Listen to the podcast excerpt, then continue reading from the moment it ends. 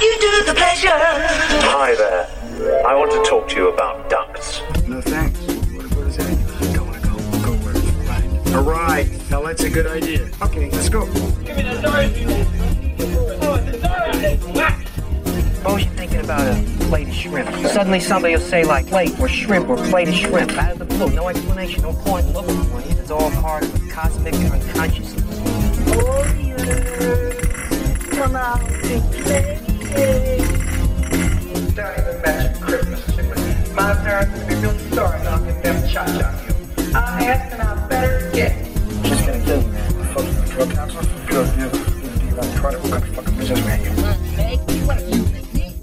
I don't make monkeys. I just trade them, Pee Wee. Listen to reason. Come on. Listening to reason. Hello and welcome to the Cult Film Companion Podcast, the home of movies that are off, under, and ahead of the cinematic radar. My name is Chris, I am your host, and I have a very special returning guest joining me for a movie this week that I'm very excited about. But before we get into my guest and into the movie of the week, I just want to remind everyone that the Cult Film Cult Film Companion Podcast is now available on all major podcast platforms. Please follow us on Instagram and Twitter at Cult Film Comp. C U L T F I L M C O M P. And please check us and all the other fine creators out at blindknowledge.com, www.blindknowledge.com, which is a great website for podcasts and videocasts from all around the world that cover unique and quirky topics and present them to you in a very entertaining and informative fashion. Lots of good stuff over there at Blind Knowledge, so please do give it a shot, and I'm sure you'll find a show, if it's not ours, a show that will appeal to whatever may be your particular itch that you're looking to scratch. The Cult Film Companion podcast is also a featured podcast on Newsly. Newsly is an audio app for iOS and Android that picks up the latest trending articles based on topics that you choose to follow and then reads them for, for you in a natural human voice. For the first time in the history of the web, the entire internet becomes listenable. Stop scrolling, start listening. Download and use Newsly for free today at www.newsly.me. And please use the promo code CULTF1LM. That's Cult Film. Drop the I, pop in a 1, and enjoy a month free of Newsly's premium service courtesy of the Cult Film Companion podcast. And uh, please give the Cult Film Companion a like, a review, a retweet, or just recommend us to a friend. Word of mouth is the best way of getting this show to more ears.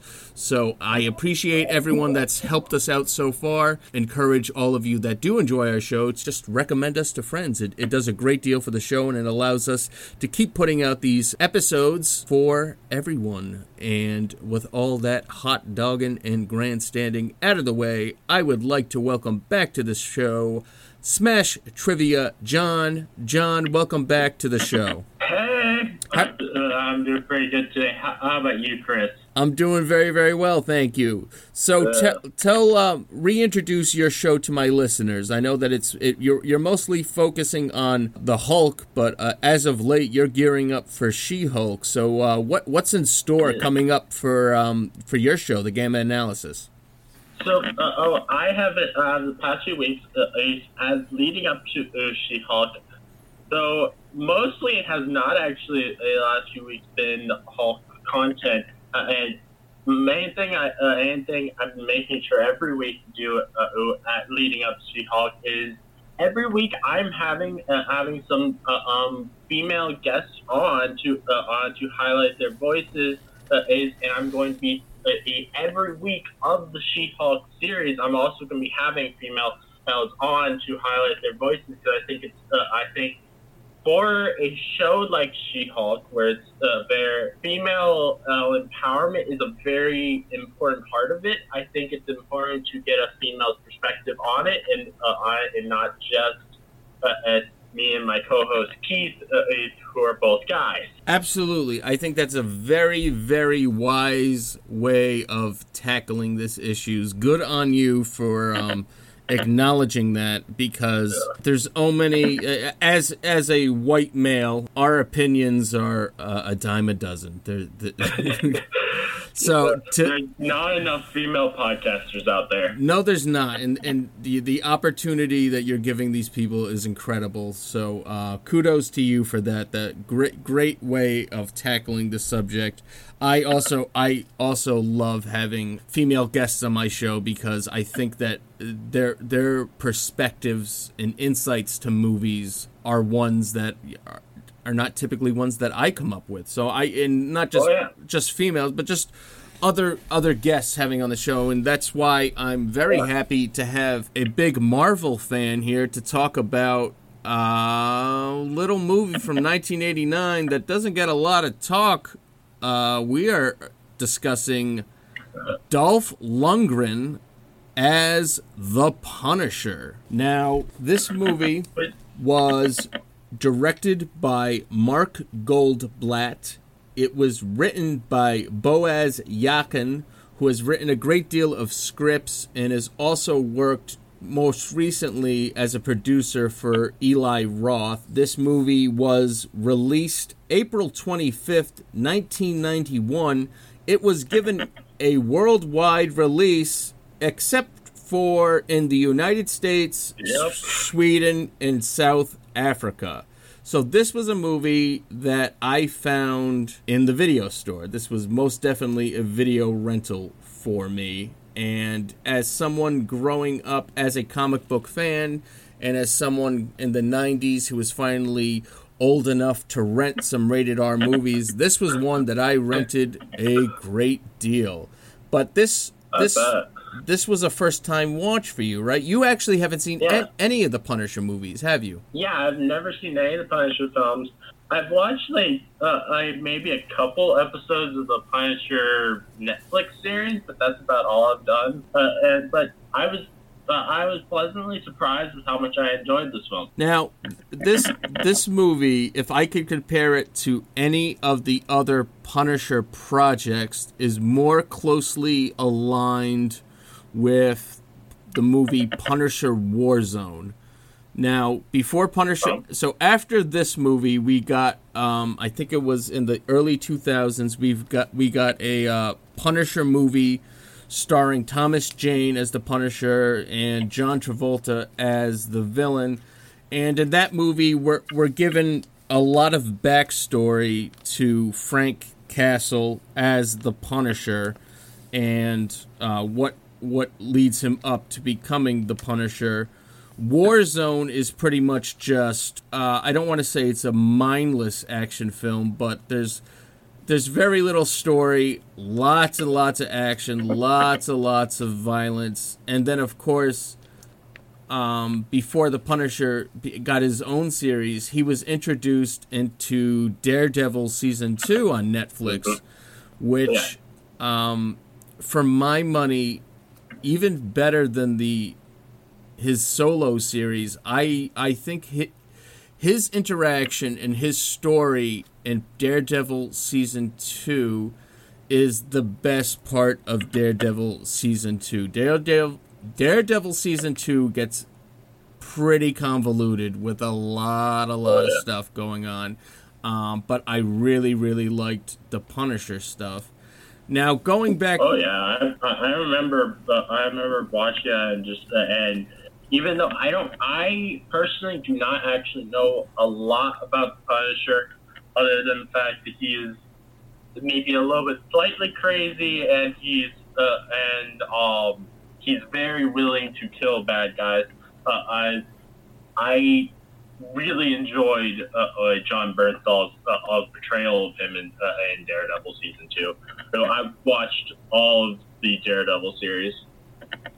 So yes, uh, Jon Bernthal does a really great job of humanizing the Punisher, as did Thomas Jane. But they all have their their issues. Um, just briefly before we get to the movie that we're talking about, my biggest issue with Thomas Jane's version of the Punisher and uh, John Travolta is that uh, the Punisher throughout his career uh, well, not his career, but throughout his history as a comic book series, was always based in New York City, and that was just that was just like his stomping grounds. He was, you know, he worked there. His family was killed there. That's where that's where he, he that's where he hunted, you know, the villains, and mm-hmm. and and the Thomas Jane movie because John Travolta is the the the gangster that ends up killing his family. We're we're set in Miami, and I mean the movie is good, but I think taking the Punisher out of New York City, it just it just doesn't work so well for me. And I That's really, know, that's really interesting because uh, uh, one of the only things I actually know about the uh, about the Thomas Jane Punisher is that there was actually a plan for him to have uh, him to make a cameo appearance in the uh, the I think it was Spider-Man Two, and um, though they weren't able to actually get Thomas Jane in New York for it, they had his uh, they had his um uh, his stunt double actually uh, actually appear in it uh, in it um just from the back. So it's like uh, it's like where it's like fans if they want to say it's Punisher, they can. If they don't, they it's uh, um it's just an uncredited cameo and uh, uh and it, it's just surprising for me if it if the Punisher movie actually took place in uh, in Miami and they actually brought him or play bring him to New York for a cameo in Spider Man. Yeah, it's it's kind of um it just it, that was the biggest thing that didn't really work for me. Other than that, I I actually thought that he did a pretty good job as the Punisher and um there's some really really good action. Warzone is just kind of like the closest thing that you'll get to opening up a random issue of the Punisher comic book. Lot there's a there's a uh, there's a story, but it lasts the length of a comic book. Lots of good action, lots of violence. Plus, um, the Punisher's biggest uh, known nemesis is uh, someone called Jigsaw, and uh, Jigsaw is featured prominently in Warzone, which I I, I like. Um, they did kind of bring back uh, a character as Jigsaw in the Punisher series later on, but that it again that series got a little too convoluted for me um, as someone that kind of just likes the Punisher just to be this um, this vigilante that has um, that pretty much knows that the people that he's going up against are going to fight dirty. They're going to be using guns. They're going to be using any weapon they can. They're willing to kill him, so he's willing to do whatever it takes to kill them. Which brings us to 1989's Punisher, which I really, really like. Upon this, fi- I remember loving this as a kid, and I was a little worried that as an adult, I was like, "Is this really gonna? Is this gonna hold up?" But to me, he does a great job being the Punisher. Oh yeah. He's got this look. He's got this look in his eyes as someone that doesn't care anymore. And we get flashback. We get flashbacks about what happened to his, about what happens to his family. Um, the only thing that I, I, I kind of have an issue with is that uh, the the well known backstory of the Punisher and I think that the only version that actually follows through with this was the TV series. Was that the Punisher? Uh, his family was killed in Central Park because they um, they were witnesses um, in a gangland style shooting. So the um, the mafia went out of their way to kill. They thought they killed Frank Castle, but they did kill his family, and that's what kind of set him over the edge with. Uh, becoming the Punisher. And I feel like part of why they probably didn't have that in this uh, this one is I feel like in the 80s uh, and possibly in part to or because of the uh, a flop that was Howard the Duck, uh, uh, a lot of movie studios were um, less uh, uh, less willing to if they're going to do an adaptation of a of a Marvel com- uh, comic, less willing to actually like put in all the side characters, put in the villains and they're from the comics. Like uh, I I may be wrong, but I don't think any of the mobster villains that are in this is, are from the comics. Uh, I think they're just generic ones. Yeah, I, I but I like I said, the the Punisher is someone that is not well known for having the same villains that he goes up against time and time again. As you know, someone like Batman, we know the Joker, the Penguin, Yeah. the Riddler, Two Face, Spider Man. Like we could go on and on. We know what they their rogues gallery is now the Punisher is much more of, I would say that uh, his best, probably his best. I mean, again, given the the, the nature of of the the way that he deals with crime and violence, he's very often an anti-hero. So, just you know, as often as he's fighting someone like Jigsaw or the Kingpin, which are his two biggest, I would say, two biggest villains in the in the Punisher universe, um, he's more often going up against the mafia, street crime, gangs, that sort of thing. But and then again, because of because of his tactics, there's also a lot of issues where he's he's fighting Spider-Man or he's fighting Daredevil because they don't approve of his of his tactics. So he's very much what you would say as an anti-hero. Um, but in, in in the Lundgren version, we do get flashbacks, and it, it isn't his family is killed, but it isn't um, a gangland shooting in Central Park. It's actually a car bomb, and other than that, I like there's not much changed about the Punisher. Um, so much so, I guess the biggest thing that people say is, well, he doesn't have the big white skull on his shirt. Now, part of me really, really kind of likes that because the Punisher doesn't seem like the kind of person. Like, I can see someone like Spider-Man when they're designing their out outfit, like they want to have like this little spider insignia on their chest, or Batman having the bat wings like on his chest. Um, to me, Frank Castle as the Punisher seems like someone that kind of gets out of bed. I don't even know if this guy gets out of bed. First of all, we should notice that he's he lives in the sewers in this movie. This guy straight up lives in the sewer. Oh, yeah. So he probably gets off his rotty mattress, puts on some clothes, and then like he goes to work.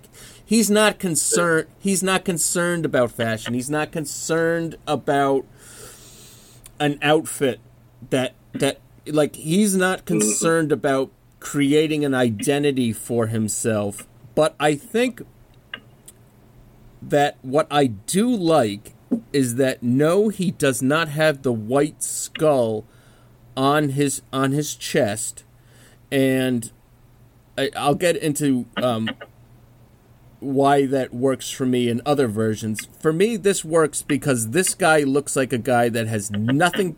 He's lost everything. He has nothing else to lose. He doesn't care about what he looks like, but on the same time. I, I think that it was a very interesting and very well thought out addition of having all the knives that he has have has the little skull on the handle. Uh, and then another thing, which this is something I didn't notice while I was watching the film, but I did, but I, I, I read when I was looking up uh, trivia on IMDb. Apparently, apparently, like, um, it's very like faded or something, but there's, uh, but apparently, in the fake uh, uh, fake facial hair that uh, that Dolph wears is apparently like a, a little skull on there to uh, to as well do homage to it, which is interesting. I didn't notice it in the actual film, but uh, um, but apparently that's there. Really? Okay, I'm gonna have to go back and take a look at it. Now, Yeah. um, it's it's interesting to me. So, in the Thomas Jane version, the reason that he's wearing the the black T-shirt with the white skull was that it was the last gift that his son gave to him before he was killed. So it meant something to him, and. In the Punisher TV show, I'm not sure exactly where it came about from, but from what I've what I've when I've talked to other comic book fans and I've talked to other people that are fans of the movie, the the reason that he's got all black but then um, this big white skull on his chest is that he's always wearing bulletproof armor underneath. So his idea is that he's drawing. uh, If he's people are going to be shooting at him, they see uh, you know he's all all in black, but he's in the shadows. But then they see this big white skull. They're going to open fire on the skull, and if he's wearing Kevlar or bulletproof vest underneath, he's not going to be, you know, he's not going to be taking direct hits. So to me, that makes sense. Now, do you Yeah. do you know what the original Punisher looked like, like back when he was first introduced into the comics?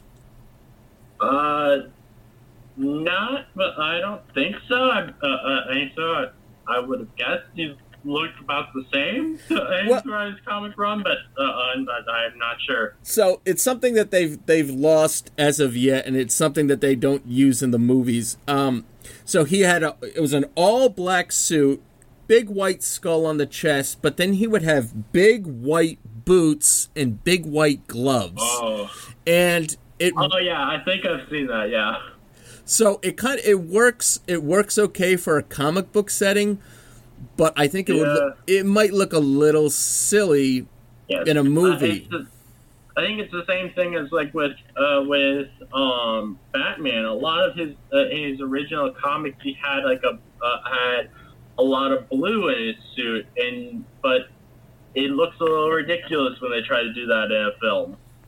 Yeah, you know, um, and also, I mean, eh, speaking of Batman, the original uh, Robin, poor Robin. Batman's dressed in dark clothes. You Yeah. know, Yeah, Robin's. I was thinking about that while you were mentioning the uh, editing. Why Punisher uses the white skull?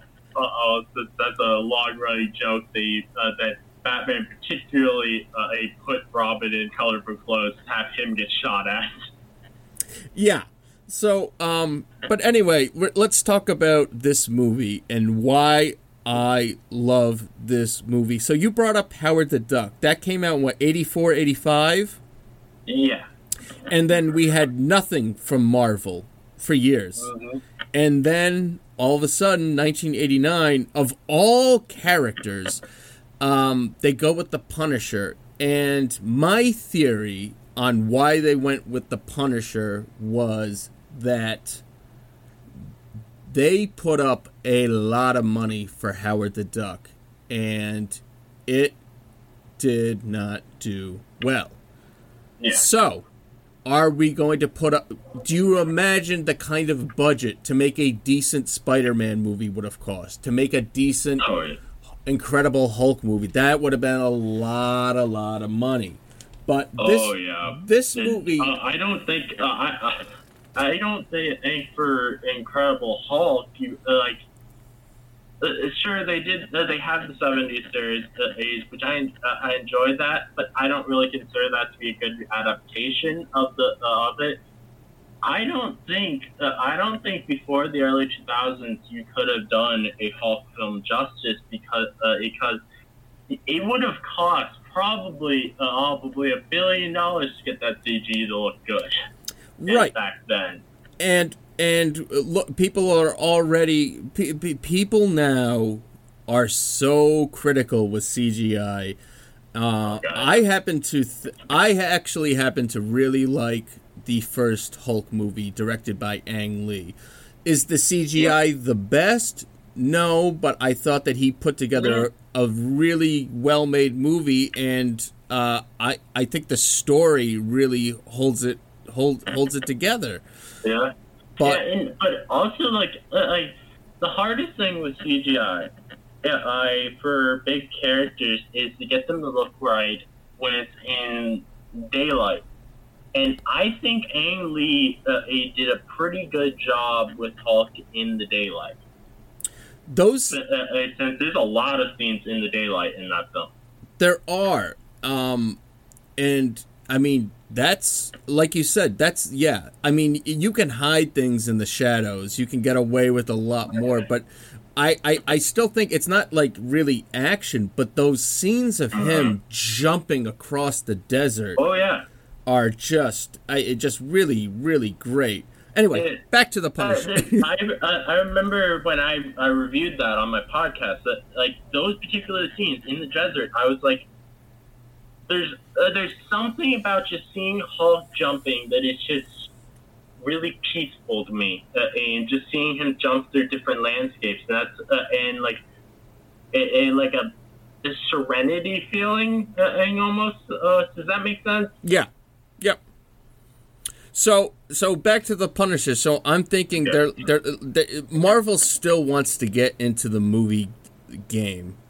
So, but the, un, I- unfortunately, with Howard the Duck, you know, the, the, they were they were probably thinking, well, who's a who's a character that's pretty popular that we could probably do a decent movie, but keep the budget. And the budget for this was uh, nine million dollars, which um, is nothing in today's compared to co- com- compared to what you know movies cost today.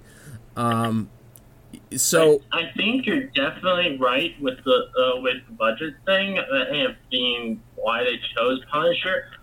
I also think there's another reason why they chose Punisher, and that is that uh, that it is probably the most different you can go from uh, from how Howard the Duck was. Howard the Duck was uh, was crazy. It was uh, it was a comedy film, uh, um, and then you uh, to go to this that is uh, is dark and and super violent and um, for the most part pretty serious. I think they uh, I think they thought you know we how it didn't work so well for us to to do this bright, colorful, artful comedy film.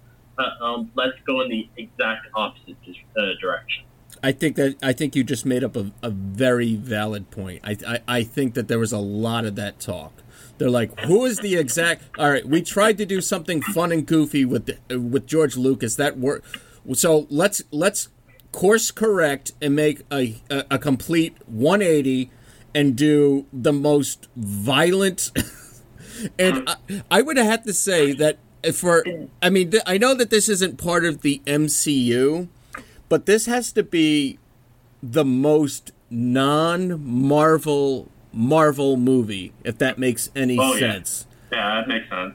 Uh, just like There, you, uh, you know, I think uh, I, I think um, we had a lot of that with some of the films, uh, earlier films before the MCU, but but this one particularly because like outside of the Punisher, there's literally not a single side character out of the comics. I don't I don't believe in it, and that and there's um barely any references to anything else. There is one which I uh, which I will bring up later in my trivia section, but it uh, but it's mostly a reference to another character as them being a fictional character in the universe. Oh, okay. I'm looking forward to that because I was gonna say, um, I know that in, in the comic books and in the series, um, I I, I want to say that his name is Microchip, but he's the guy that does a lot of tech stuff for Frank Castle. He's kind of the um, uh, to take a, a phrase out of the uh, recent. Spider-Man movies. He's the he's the guy in the chair. He's handling surveillance work and he's handling um, tech upgrades and armor and weaponry. Um, but there, there's none of that. Instead, I I, I kind of love the fact that his informant in this movie is this drunk guy, and I would say the only humor like this movie is 99 percent just dark violence. Mm-hmm. And I would say 1% there is one humorous scene where this guy his informant was supposed to meet him and we see the informant wandering down the alleyway and then we see this little remote control car that has a bottle of booze on it. And I love like I love the way that Dolph Lundgren delivers his lines because he looks like a man that hasn't slept for a week, that has been up all night like killing bad mm-hmm. guys, and like he doesn't do anything else. He just looks worn out, and he just looks and he's just like, "You were supposed to meet me here four hours ago." I'm oh, just like. Wait, you know, I honestly did not expect that Dolph Lundgren was going to do a good job in this role because, uh, uh, to me, uh, a Dolph Lundgren from everything else I've seen him in and just looking at pictures of him in real life, it doesn't feel like uh, like Frank Castle to me. I don't really think of Frank Castle as this bodybuilder, but he actually did a really good job. So the thing is, Dolph Lundgren, more so than a bodybuilder, I think he really beefed up for uh, Rocky Four um, to play. But other than that, the man. Well, first of all, the man's like a physicist. I don't know. He's incredibly smart. If you look up his credentials, like the guy, the guy, I think he's got a PhD. He's very, very intelligent. He's also like legitimately trained in the martial arts, and so not so much that like I like I said, I think for something like Rocky Four, he really bulked up. He really got really Oh, yeah. bulky and beefy, but he looks. He doesn't look like yeah, yeah. I, and I, I I don't know if it was the way that they dressed him or anything, but he. I was afraid of that too. I was like, are these action scenes? Is he going to be lumbering around?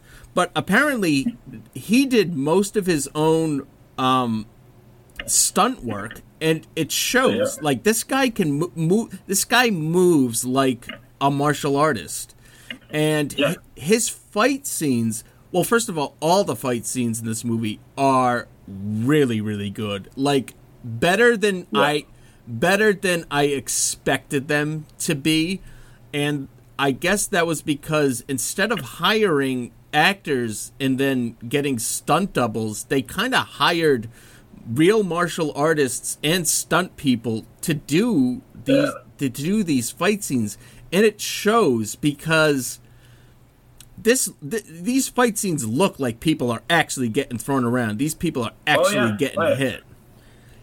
And, um, two of my notes actually. One of them uh, and um was that uh, was that how I liked how there was some really creative kills in the film, uh, um, which um if you know me uh, uh, me from any of the content I put out. Uh, uh, that's something I really enjoy in films when there's when there is um, kills in a film that there aren't just like the nor- like the normal things you'll see in every film. Go, um, there was some a fun ones like there was one of them where um, I think I think it was Frank was fighting someone and they uh, and they um, got stabbed on these uh, by by this like sword stand uh, and um, do you remember that? Yep. Yeah.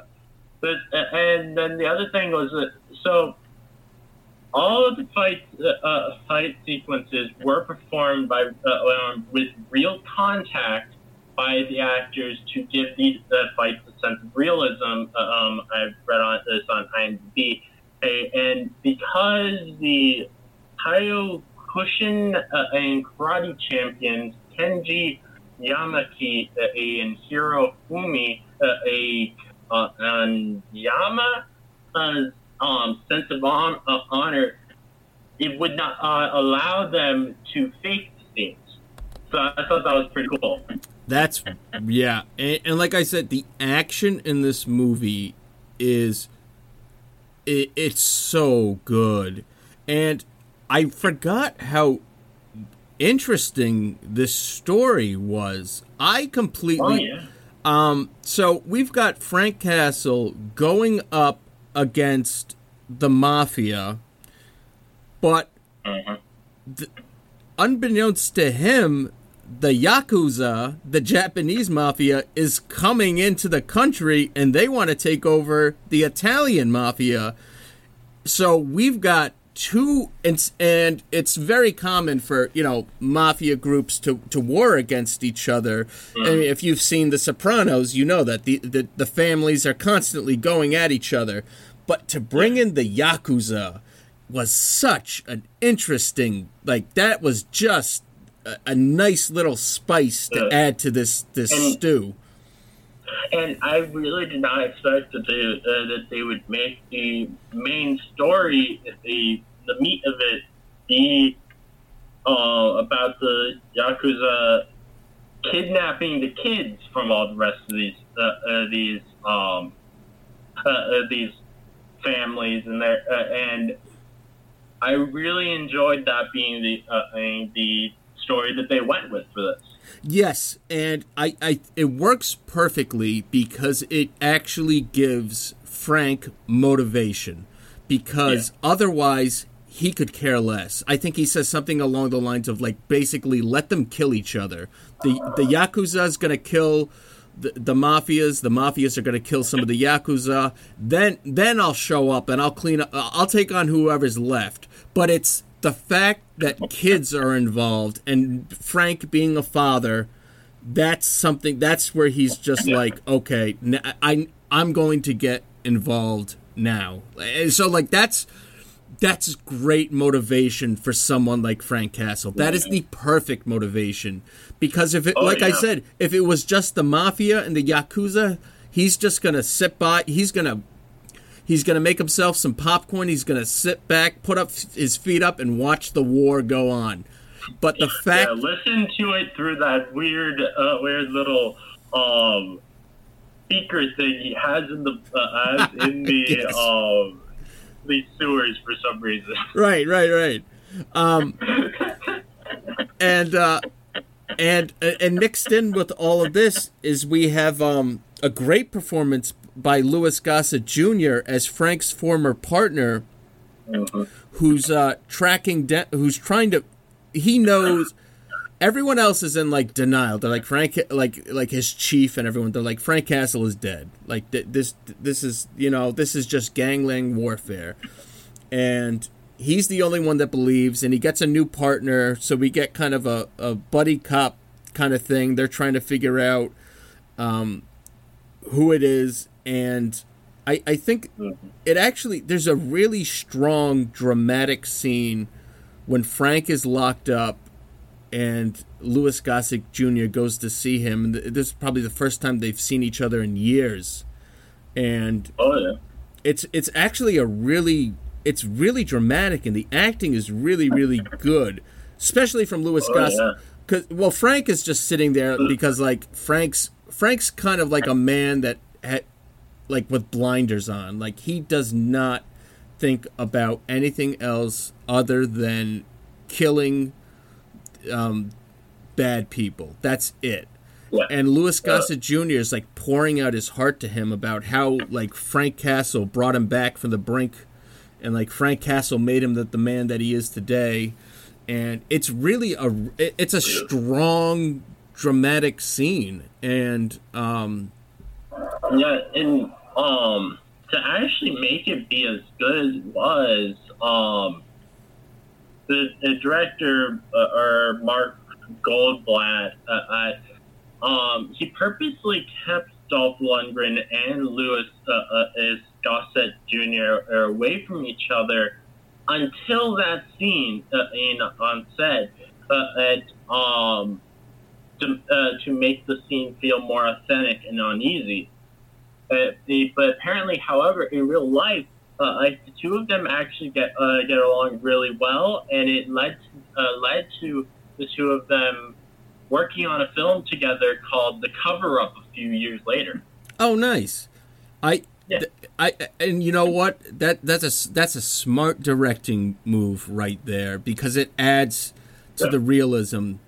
Um, Yeah, that's uh, that's what uh, that's one of the things that I think is uh, uh, really cool with the '70s Hulk series. Is they uh, is um for the most part are they kept they kept um Bill Bixby, a, a Lou Ferrigno, oh, and then the actor who played the oh, plays the main main like reporter that's following them throughout the series. Like, they kept them all away from each other on set to uh, set to make it really feel like um they're not uh, uh they um like when they're in scenes uh, uh scenes like it's this um big thing when they're actually together. Right, and, and I think it also helps to get to keep them as three separate individuals. You know, and if you're if you're you know if you're having lunch with Lou Ferrigno all the time, like maybe it, it's it's not. It, it, might be a little bit harder to act like, oh my god, it's the Hulk. Like when you're just Yeah, like, oh, and- that's Lou. I just had a sandwich with him. You know. Yeah, it's like a, a, and like with the Bill Bixby and the uh, and the Ferrigno thing, it's like uh, because um since uh, uh, David Banner in series, he's not he is not supposed to be able to remember uh, or what happens when he's in a Hulk form. So uh, so he doesn't uh, doesn't really know what Hulk looks like until there's, uh, there's like some pictures in the uh, in the newspaper about it. So I think it really helps to make it uh, uh, make his acting work for making him uh, um be more scared of the Hulk. He's uh, he doesn't understand that this that the Hulk is really like a child. Yeah, uh, pretty much like a muscle. Yeah, like a a, muscle bound child. Um, what? Um, so for you, what were some of the scenes that really stuck out for you in, in the Punisher? So, um, I really enjoyed that. Uh, uh, oh, the- scene at the um, Coney Island, uh, or I don't think it was actually supposed to be uh, Coney Island, but this, uh, but this, uh, this like carnival area that he had to fight in. Uh, I, I really enjoyed the torture scene. Um, the one, two scenes that actually were a little bit weirder scenes to me. Uh, a that ha- uh, that happened. It happens twice in the film. Once like near the beginning, once near the end. Is um. There's two scenes in the film where you see Frank Castle meditating naked, and it's just and it just felt a little out of place to me. yeah, yeah. I remember that. I remember seeing that as a kid, being like, "Oh, like yeah." The first time I saw, like, I've seen this movie so many times now. I'm just like, "Yep, that's uh, Dolph Lundgren naked, med- med- just naked." And then of all the places to be naked in the sewer, ah, that's It- gross. And that just doesn't feel like something that, that Frank Castle would be doing. Uh, I mean, but it's part of the film. of um, uh, one thing I thought was uh, uh, it really stood out to me at the beginning that I thought was kind of cool. So the intro of the film shows uh, um, all of these uh, uh, these like pictures of villains and and um, Punisher or shooting them down. And the and reason why this stood out to me is like how the how these these um film pictures were laid out in the uh, and like the fact that there was uh, like all these different colors on them. It kind of to me felt a lot like uh, like how Marvel Studios' current intro for all of their films is. I, is that and but uh, but as if it were it done for a Punisher film, uh, um, having him and shoot them down afterwards. I thought that was a a really cool little touch uh, touch for starting the film. Yeah. Uh, and it's um, cool to see that back then in the 80s, they, uh, they also were trying to do something cool like that with the intro. Although I, I, I have to wonder though, were they trying to be like, uh, well, James Bond has these cool openings. Uh, why don't we do one for the Punisher? where he's just def- I think blowing people. definitely a little bit of- Yeah, because you yeah. got there's like the circle, the target that you got on the screen and everything. Um, but did you yeah, happen? definitely. Uh, I, I, uh, before we get into, um, I, I do want to get into the trivia parts of it. What, what parts of the movie didn't work for you? What you have liked to seen done Hmm. differently? Um, I think the main thing, uh, well, obviously, as I already mentioned, I think it'd probably been better if there wasn't the two scenes of uh, AIDS of um, Dolph Lundgren naked and meditating. But, uh, but um, I think the only thing that I could say that I think would have uh, have really made it uh, a better is I think that there. Uh, I think I this is um, very much a personal thing, but I would have liked if there was more blood. Okay. I think that I I think, um, and this is probably because it was the '80s, but uh, is that I think that for a R-rated film about the Punisher, it was pretty tame in the blood. As that uh, as I think I've seen more blood uh, on in a some PG-13 action films uh, nowadays, and uh, than how much was in this. Well, do you know the body count for this movie by any chance? Yes, I I do. I uh, I um that was actually one of the trivia questions I was going to ask you. Oh, okay. Well, I beat you to it. What's the what's the body Yeah, count so- for this movie?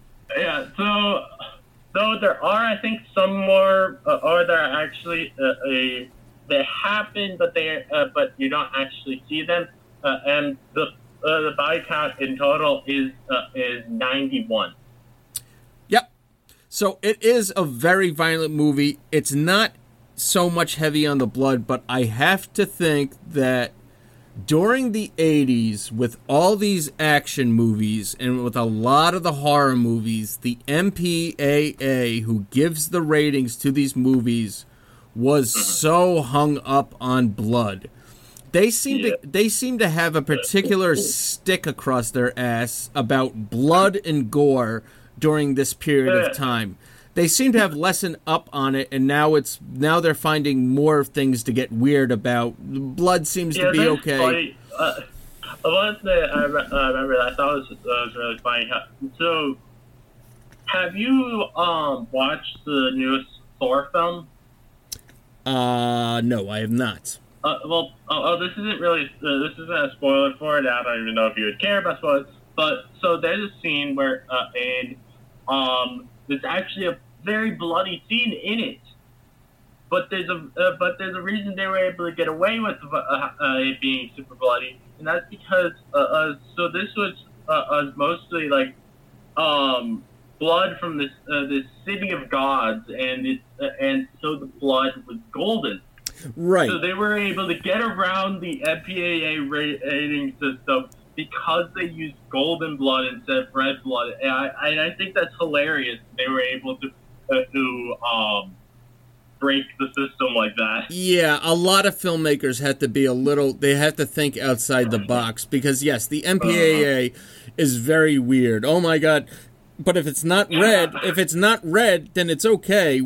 Yeah, And they think that I- we're stupid. We know that it's blood. Come I on. think uh, like the MPAA is one of the most interesting and mysterious things I think uh, in all of filmmaking to me because because I I just want to get inside their heads of how do they make the decisions that they make because there's so many things where I'm like money. I feel like this would make sense to be an R rated, but this would make sense to be a PG thirteen. Well, uh, well, somehow it's uh, No. it's not like uh, you know. The, uh, the I've always known that the rules were uh, for PG thirteen film you could only have one F word in it, but I've there's a few films that I've watched that have multiple F words in it, but are still PG-13, and it just makes me wonder, how is that decided? Uh, like I don't I don't mind it being PG-13 with the, uh, with multiple F words. I I don't think it should be a, that strict, but I uh, but I just think it's so interesting how the rules are decided.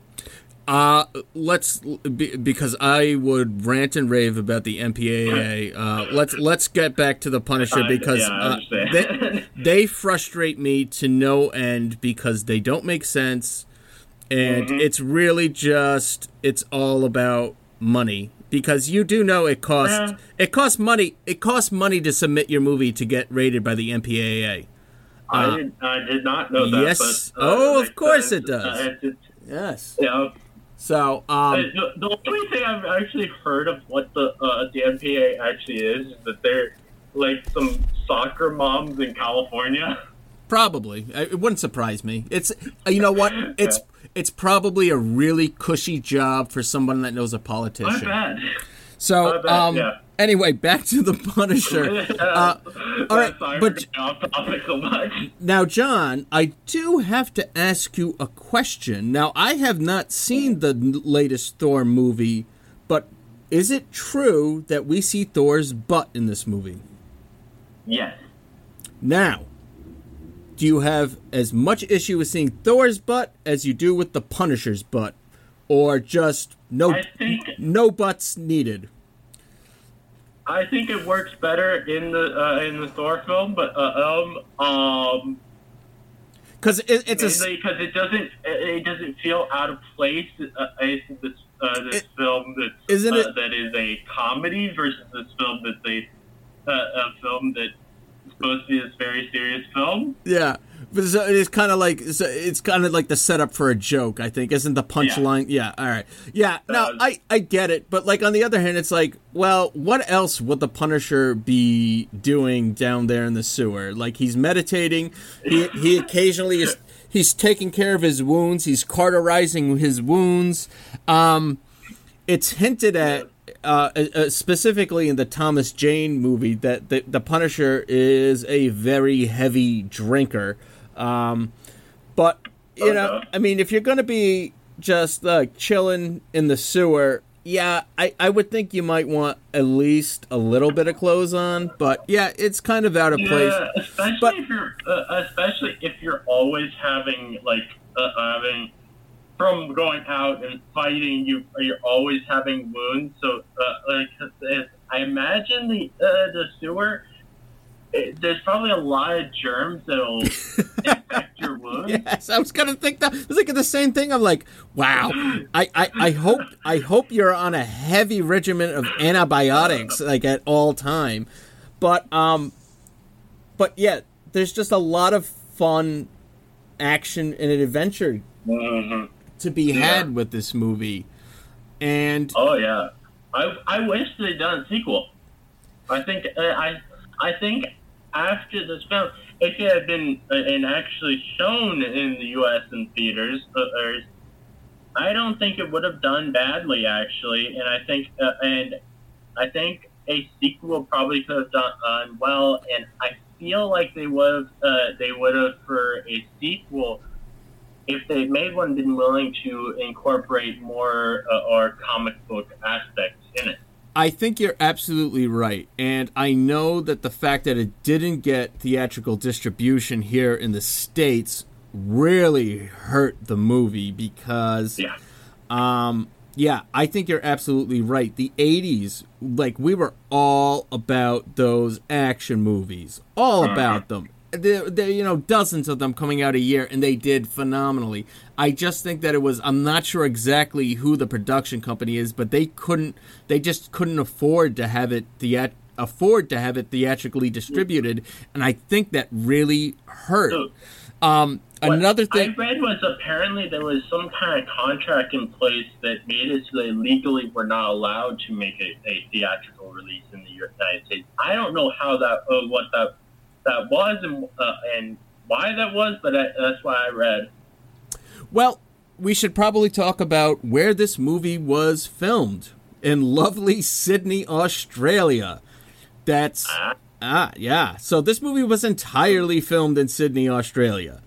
So we have Sydney, Australia dressed up to look like New York City, although in my research, that map that Louis Gossett Jr. has in his office where he's got little uh he's got um tacks in where every Punisher thing has is actually Seattle.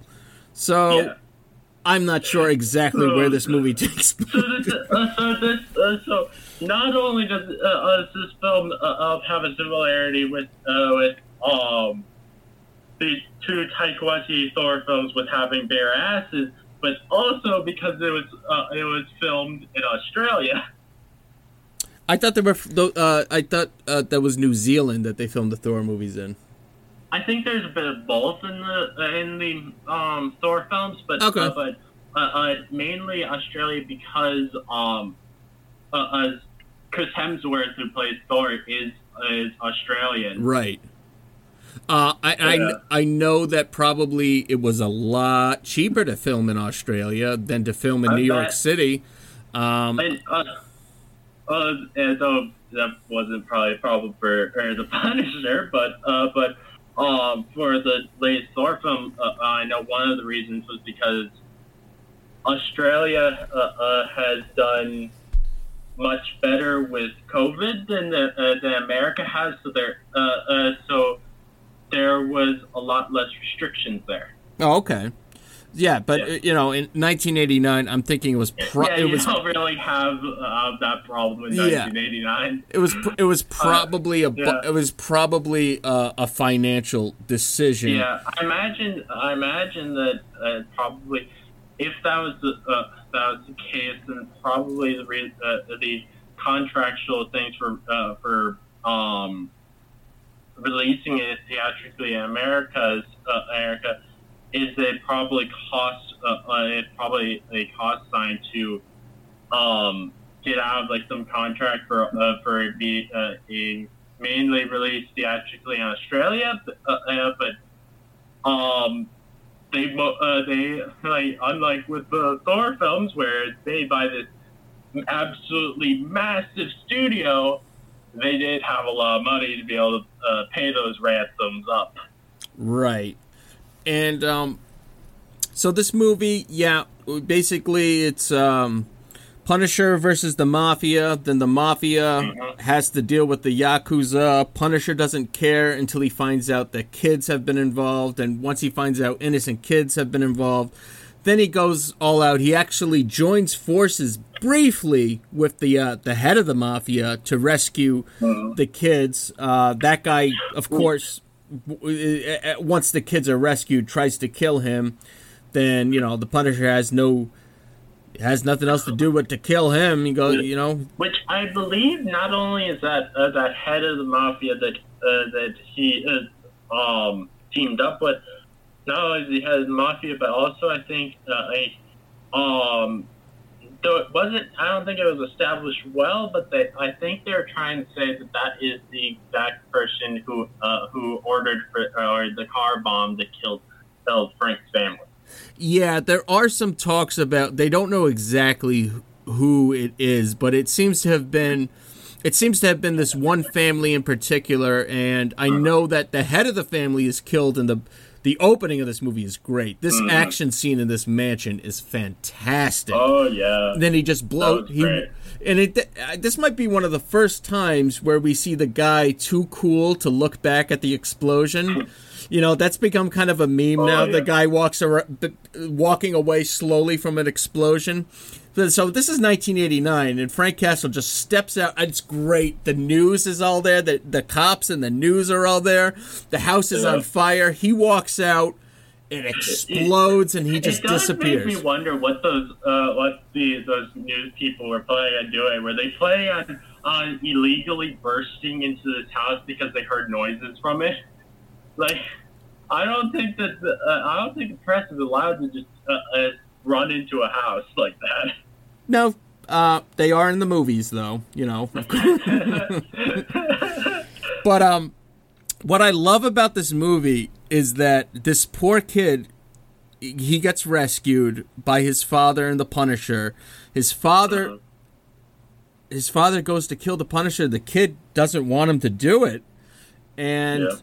the the guy ends up getting killed and then I love the line that he delivers to this little kid. He's like, "Grow up. Be a good person. Do the right thing Mhm. or I'll be waiting." And I'm like, Yeah.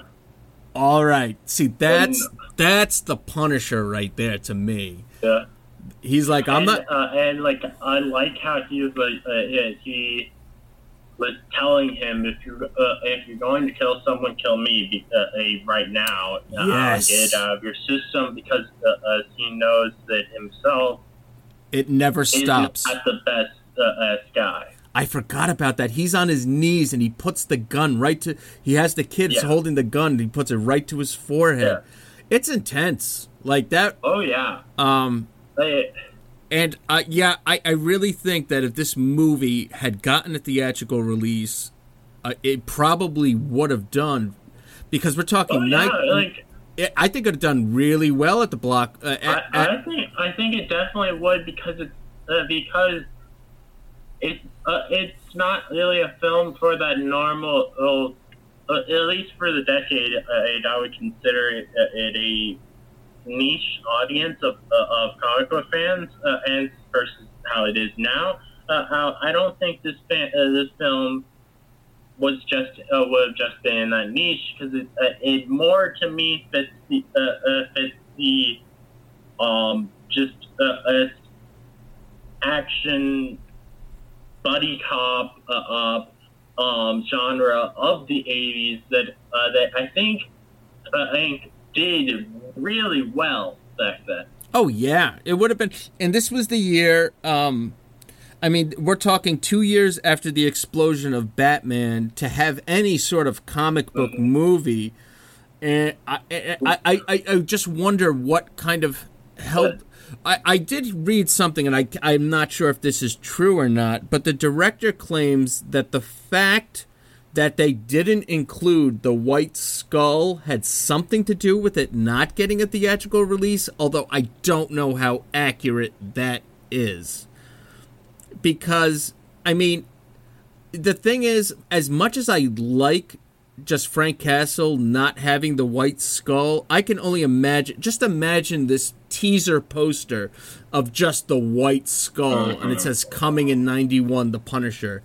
Like, you don't even have to Oh, have it in the movie, but, or even if at the eh, like at the end of this movie like he decides to take on this mantle of the white skull and then use it in a sequel uh, there's so much that could have been done but i mean and we could theorize. I think the biggest thing that actually uh, is very helpful for it is yeah. The, uh, you mentioned the Batman thing since he, uh, since that was '89 as well. Yeah well this is 91 so we're talking two years after so comic book movies Yeah. were people are like okay Bat- batman blew up like they're probably rushing and that Mhm. that led to a l- lot of misfires in the 90s for, for dc Yeah, particularly dark superhero movies right because of the Batman. Right, they were t- they were looking at the darker superhero movies, and and this was kind of, I want to say, that this is probably the first rated R comic book movie, I believe so. maybe. If if Yeah. not if not the first, it's one of the first. It's got to be. Uh, I, I I would think so. So I mean, there's um there's just a lot. This this movie is a lot of fun, and I'm glad you got a kick out of it. Um, does this Oh. make you want to see any other Punisher movies? Yeah, I would definitely be interested in watching the rest of the Punisher films after watching this one. Um, I think I particularly would be interested in watching the um, Punisher Warzone film because I think uh, I think that one, uh, on, though it doesn't have a lot of story, from how you describe it, I'm guessing it has the amount of blood that I'm looking for. It absolutely does. And I would also recommend to you and to the listeners go to YouTube and you can watch. I think it's ten minutes or fifteen minutes long. A short, uh, and it, this is not just like a fan made movie. This was an actual movie that was made with Thomas Jane reprising his role as the Punisher. It's called Laundry Day, and it's 15 minutes, and it's a great little capsule of a Punisher. It's like a mini. It's like a mini um, issue of a comic book. It's like it would be like the B story, but it's it's well shot. It's brilliant. It's got the when the violence happens, it's explosive and it's bloody. Uh, so I would recommend Laundry Day. And for someone like you, I definitely would say if you're gonna watch something else, watch. You would like Warzone a great deal. I love Warzone. I actually, uh, The Punisher was always one of my favorites, so I'm a little biased. Um, to me, I just think it's an absolute. I, I love the fact that I live in a world where I have Dolph Lundgren, I have Thomas Jane. I'm sorry, I cannot remember the the guy who plays the Punisher in Warzone. My bad. Um, Ray Stevenson. thank you who is great as in the role.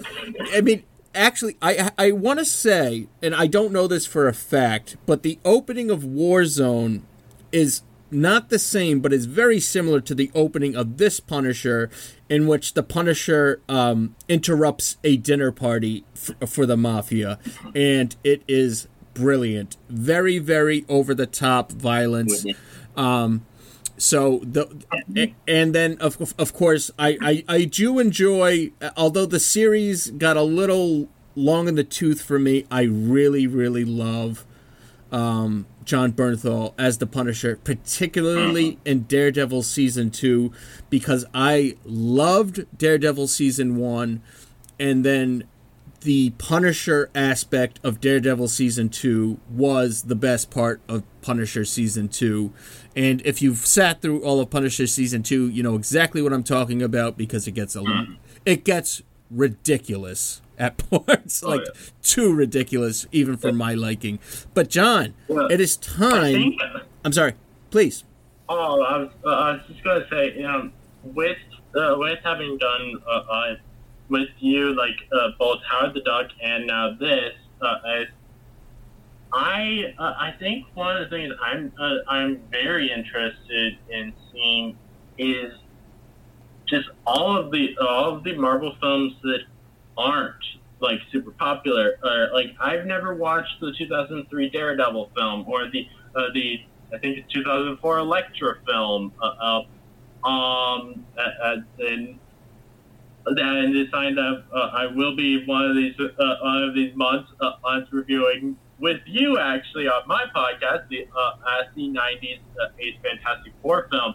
Uh, um, it's uh, it's very interesting to me uh, being able to see these uh, these um, films that the Marvel films that I think most people either they don't know about them Or they're or trying, they've just written off them as bad films. Uh, uh, and or I want to be able to make my opi- own opinion about all of them. or they're desperately trying to forget them. Yeah. I would say, so. This is what I will say about uh, the Daredevil movie. Watch the um, the uh, unrated extended director's cut, Okay. and don't even bother with Elektra. Don't. Okay. It's- so that's it. but you know, I think it, it's it's amazing to me the amount of comic book movies out there, and sometimes stuff like this gets lost in the shuffle. Uh, particularly Yeah, because I feel like I feel like particularly like the Punisher, uh, uh, this Punisher film, uh, particularly. I think most people don't even know that this one exists. You know, like, uh, like the other uh, the other two, uh, I think it's uh, it's pretty well known uh, on that they exist, but this one, uh, on because of the fact that it came out in a time when Marvel films weren't very popular, and it doesn't have that that that um, I what's the word like insane factor of, of Howard the Duck. I think it's I think it's very much gone on, uh, on as you say, with, the, uh, with a lot of those you watch on your podcast, under the radar. Right. Um, because I don't, I don't think Marvel really ha- has much associated with this movie. I know that Well- Stan Lee and some of the other Marvel executives at the time were involved creatively, but I Well, there actually was uh, Marvel who made it apparently, because apparently the uh, the um company that uh, company that made this, I think it's called like New World Cinema or something. Uh, I apparently that that company is actually uh, a it was owned by Marvel. wow. Okay. Um. Yeah. So this movie, I just I just found this. So we just said this movie did this movie did better at the box office than I thought it would. It it actually it, the budget was nine million, and overall it took in thirty million dollars, and that's considering that um it, it didn't get. It, it- it probably didn't get released in the country that it probably would have been the most popular. So I mean, Yeah, this is and and also, I don't think there was probably a lot of uh, of promotion done for the film. So, uh, uh, I imagine if they had actually promoted it, uh, a film like how much how much a film should be promoted.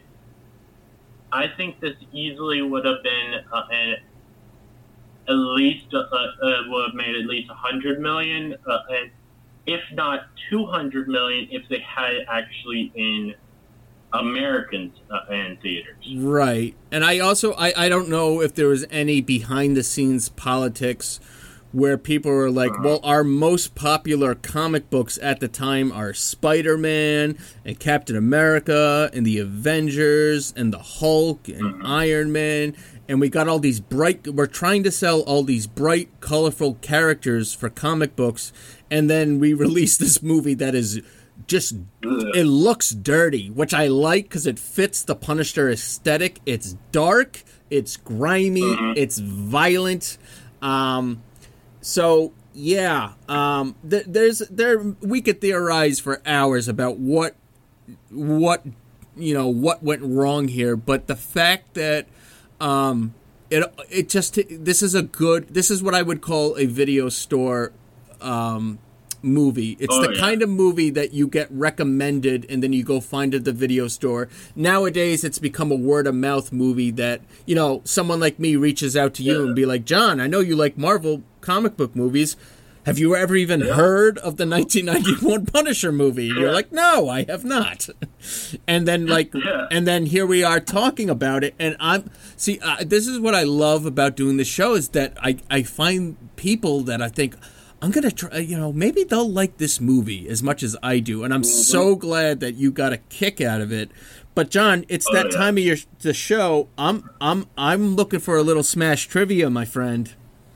All right. So uh, uh, I uh, I uh, took a whole bunch of things from uh, um, IMDb, and I also created a couple of, uh, of trivia questions myself. Okay. One of those two trivia questions you uh, like you already uh, know the answer to, but um so uh, uh firstly during a flashback uh, I we see Frank uh, and Castle uh, and his family and his his daughters are both wearing Spider-Man pajamas as in um this was done as on to pay homage to Spider-Man because Punisher actually first appeared in the Amazing Spider-Man number uh, 129. Wow. Um, okay. That's that's which What I awesome. was talking about of a uh, uh, a reference to another Marvel character So where the character is probably fictional in the universe. yeah, that's so interesting. So in the universe of this Punisher movie, Spider-Man is a fictional character. Very interesting. Yeah. Okay, I like it. And what And you got any There that? was another. Uh, there was another comic book character, not Marvel, but there was a, another comic book character that is referenced in this film. Um, it and this was actually an ad lib setting from uh, uh, from Dolph Lundgren in the um, torture scene, uh, and they ask him who sent him, uh, and and he says uh, as Batman. Uh, you are absolutely right. I, I, I have a little bit of a. I don't know if you have this in your trivia or not, but I, I read somewhere that when asked about the movie, Dolph Lundgren said it's the Terminator meets Batman. That's how he described the movie. Oh yeah, uh, I, I definitely had that in there as well. Uh, uh, so um, next thing I have is that uh, uh, is that the the Coney Island fight scene was not filmed at, uh, um, in a, a, a soundstage, but rather it was at, at a a place called uh, Coney Island Funhouse out at the uh, at the iconic Sydney Harbor Luna Park, of which um, this building uh, uh, still exists as of 2019. I have no idea if it still exists now, but, uh, but I expect it probably does. I I actually I have some family down in Australia. Maybe I'll shoot them a line and find out if that still exists. That's fascinating. So there's like a Coney Island amusement park in Sydney, Australia. Yes, that's, That's yeah, wild. I was gonna say because of all the things that like make like uh, the we we discussed that this movie was filmed entirely in Australia. It looks and feels like New York City. Like they did Oh, a, yeah. they did a good job of making it feel that way, and that that. That just, I mean, that's just the cherry on top right there. That the fact that they have like a Coney Island uh, amusement park in Sydney, that's so cool. Uh-huh. You got any more trivia Yeah. for us, John? Yes. So the next thing is that one of the only times that this actually screened in the U.S. was during a triple feature that also had uh, had an episode from the 1990 Flash TV show and uh, and the film The Diver. Really? Uh, That's an odd triple feature. Yeah, it was apparently part of a comic book, uh, comic book like um, convention, and it was uh, mentioned that it was done as a triple feature back in the 90s. So, com- and, go- which I think that's actually where the 1991 release date came from. oh, okay. That I'm gonna say something completely off topic. I happen to love the '90s live action Flash series. I remember my parents let me stay up late the the to watch the debut episode. I was so hyped for that show. Yeah. But uh, I, I haven't actually watched it yet, but I that's one thing I've been wanting to watch. Uh, because uh, I, uh, um, I've seen uh, I've seen the actor uh, who plays him in that. Uh, at, he returned for the uh, the current Flash series, and he's incredible in that. So I've been, uh, so I have been really wanting to go back and watch that '90s series. you will not be disappointed. Uh, and then the next thing uh, I think I have is during the promotion for the French theatrical release of this film, Dolph Lundgren did a parody of the film with a cult comedy group called Les Nuls, uh, which is apparently similar to uh, Saturday Night Live. Uh, and this sketch was called Pleurnicheur, uh, or, which is apparently a play on words meaning the crybaby. I love it.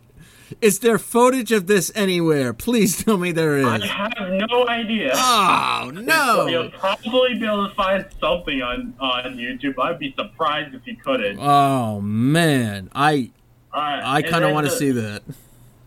And then the trivia question I have uh, is, um, this is the second film starring Dolph Lundgren that was, which was based on a comic book or cartoon. Masters of the the? Universe, Masters of the Universe. Uh, Yes, another the correct answer. another favorite of mine as a kid. Uh, I, I want to watch that film. Uh, um, it looks uh, looks really fun. it's it's more it's it's darker and violent than you would expect from a Masters of the Universe movie. I will tell you that, and that's probably why me and my brothers absolutely loved it as a kid. Uh, it's it's good. It's it's um, I have to say I've been kind of on a Dolph Lundgren kick. Did you ever see a movie he call did called I Come in Peace? No, I don't think I have. That's a good one. Uh, it's got another title, uh, Night Angel or Dark Angel. I don't know. I like the title I Come in Peace because there's an alien that comes down to Earth and he's making a synthetic drug made out of the endorphins and endorphins that we have in our mind. So he's killing people, stealing their endorphins to make a synthetic drug. So he wants to have the entire galaxy addicted to the drug that he makes. Uh, but the only things that he can say are, I come in peace. So it's this big, tall guy that'll walk up to you and say, I come in peace. And you'd be like, oh, okay. And then he'll like decapitate you. So it's uh, Okay. pretty badass. Uh, any more trivia first, John? That is uh, that is the last of my tri- uh, trivia. All right. Well, Um, I have some trivia for you, Jonathan. May I may I call you Jonathan, or was I overstepping my bounds? I'd rather John, but whatever you want. John? I've never really been called uh, all Jonathan in my life, though. Oh, okay. Uh, is it is it similar to you? I uh, everyone calls me Chris, but when I when I heard my mom say Christopher, when I got the full name, I knew I was in trouble. I I've uh, I've never. Uh, uh, if anything, I get uh, I uh, anything my parents would uh, would use my my middle name as well because my my legal name is John. Uh, uh, but um, so uh, which my middle name uh, name is Athanasius. So there would be uh, uh, if I was knew I was in trouble, I would hear John Athanasius. That is a dope middle name. My, my that's Oh, yeah. real. That is dope. Um, Yeah. so I got a couple. I um, I have two two people that were considered prior to hiring Dolph Lundgren. One of which, um, are you familiar with the Highlander movies? I have heard of them. I have not seen them. Okay, Christopher Lambert, best known for the Highlander movies, was cast but injured his ankle and therefore was unable to do the role. And this one, thank God this didn't happen, but Steven Seagal was also considered. Ugh. Yeah. No, thank you. Yeah, if uh, yeah, probably if uh, if Steven Seagal had been uh, in the star of this film, I probably would have turned you down, asking me to come on for this episode. Well, well, John, I'm not going to lie to you. If Steven Seagal was the star of this, I wouldn't have asked you to. I wouldn't have asked you to do this okay. movie. so I uh, I have have honestly uh, I've grown to uh, kind of like despise uh, as um Steven Seagal as an actor because he because um Because he's not good. well yes that but also because uh, also so my dad he was a massive fan of Steven Seagal but basically all of Steven Seagal's films were not films that should be shown to children Right. at all. Um, so he insisted that we would watch those films, even though he was someone who had a very strict rule about, uh, rules about um, how appropriate films could be that we were uh, watch. Uh, uh, but for some reason, those rules were not uh, uh, were not in place for uh, Steven Seagal's film.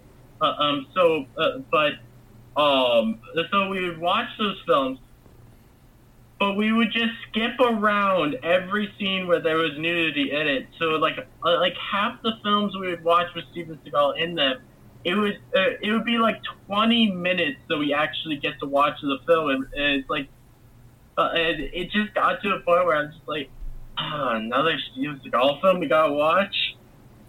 Was Why this are we watching this if it's if we're only gonna be able to watch 20 minutes? We're not gonna get any of the story. now? Be honest, John. If you came home with a disappointing report card, was your dad like, "All right, that's it, Steven Seagal time. You're getting punished, young man. I'll teach you to study." oh man, no, uh, no.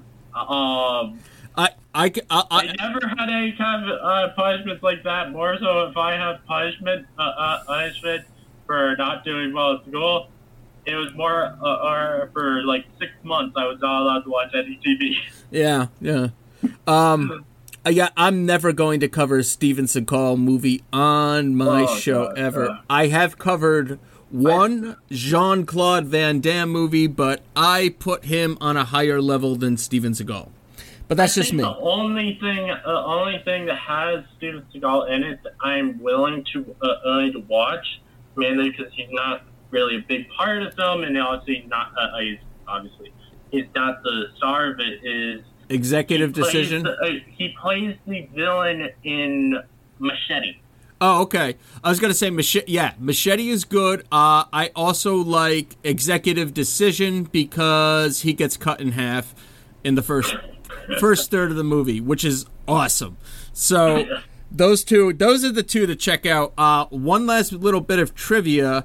A pre-fame Nicole Kidman was um, rumored to be up for a role.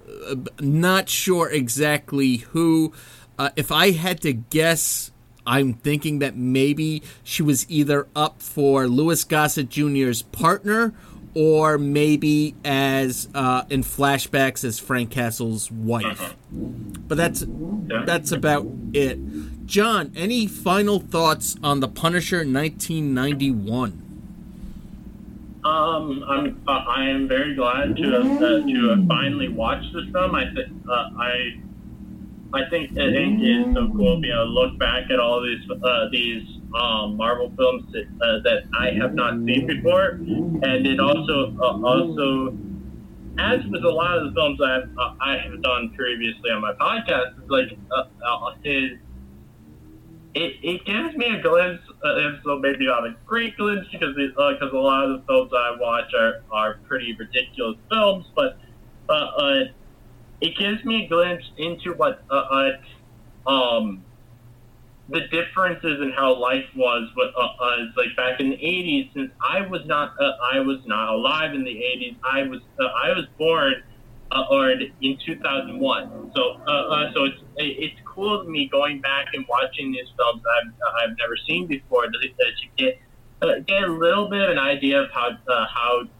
different people acted and different how different that cities looked and stuff from these uh, these different decades.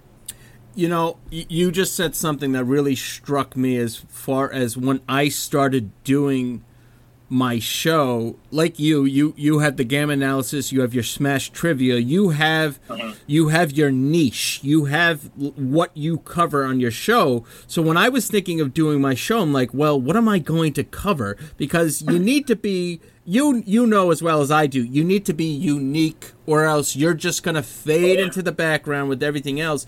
So I'm like I realized that cult movies and I've said this time and time again have come from all decades, all genres, all different just movie studios from different directors, from these actors. So like it, it for me, I like going back like I used to have this thing kind of when I was in my teens and 20s where I didn't want to watch any old movies because they're old. I only want to watch the new cool stuff. And I um, had that same thing throughout my all of my teens. yeah.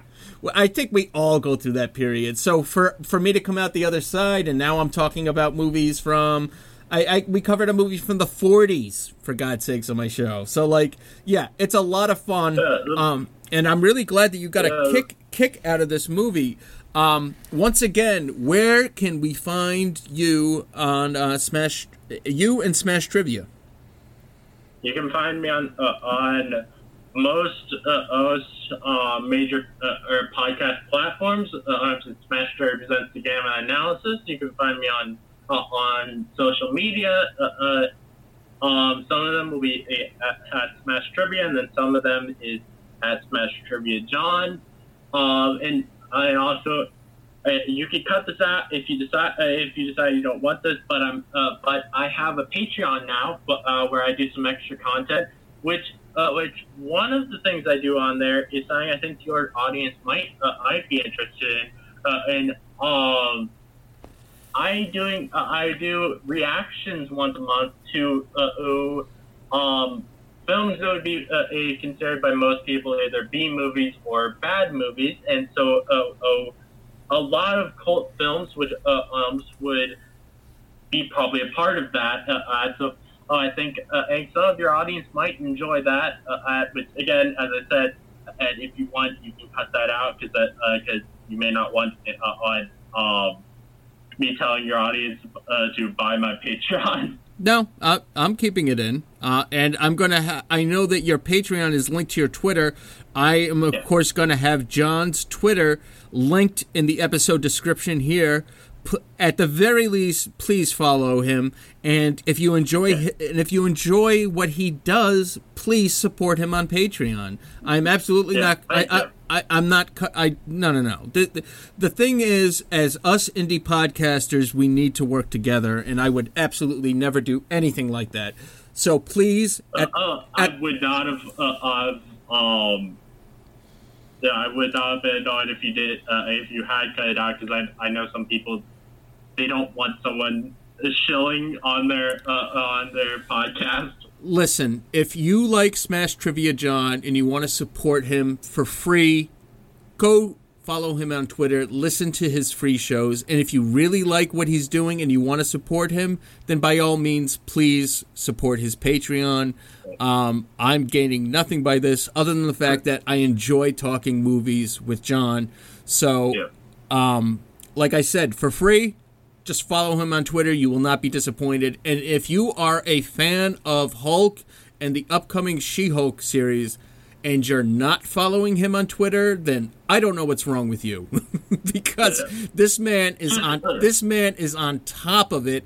John, I'm not going to be dropping this for a couple episode, a uh, couple weeks, so we're talking tail end of August. By then, how many episodes of She Hulk? Uh, uh, uh, or will, there will be out. Um, let me see. Uh, uh, there, there should be. Uh, uh, there should be two episodes out of She-Hulk.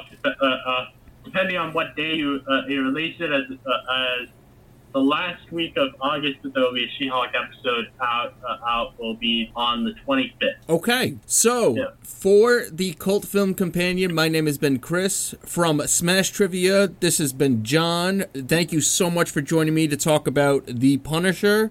And we, Thank you for having me on again. Oh, you're quite welcome, sir. It was my pleasure. Do yourself a favor and uh, watch something weird and cultish. Uh, next time you pick out a movie, and if you haven't, and if you're a fan of the Punisher and you haven't checked out Punisher '91, I don't think you're going to be disappointed at all.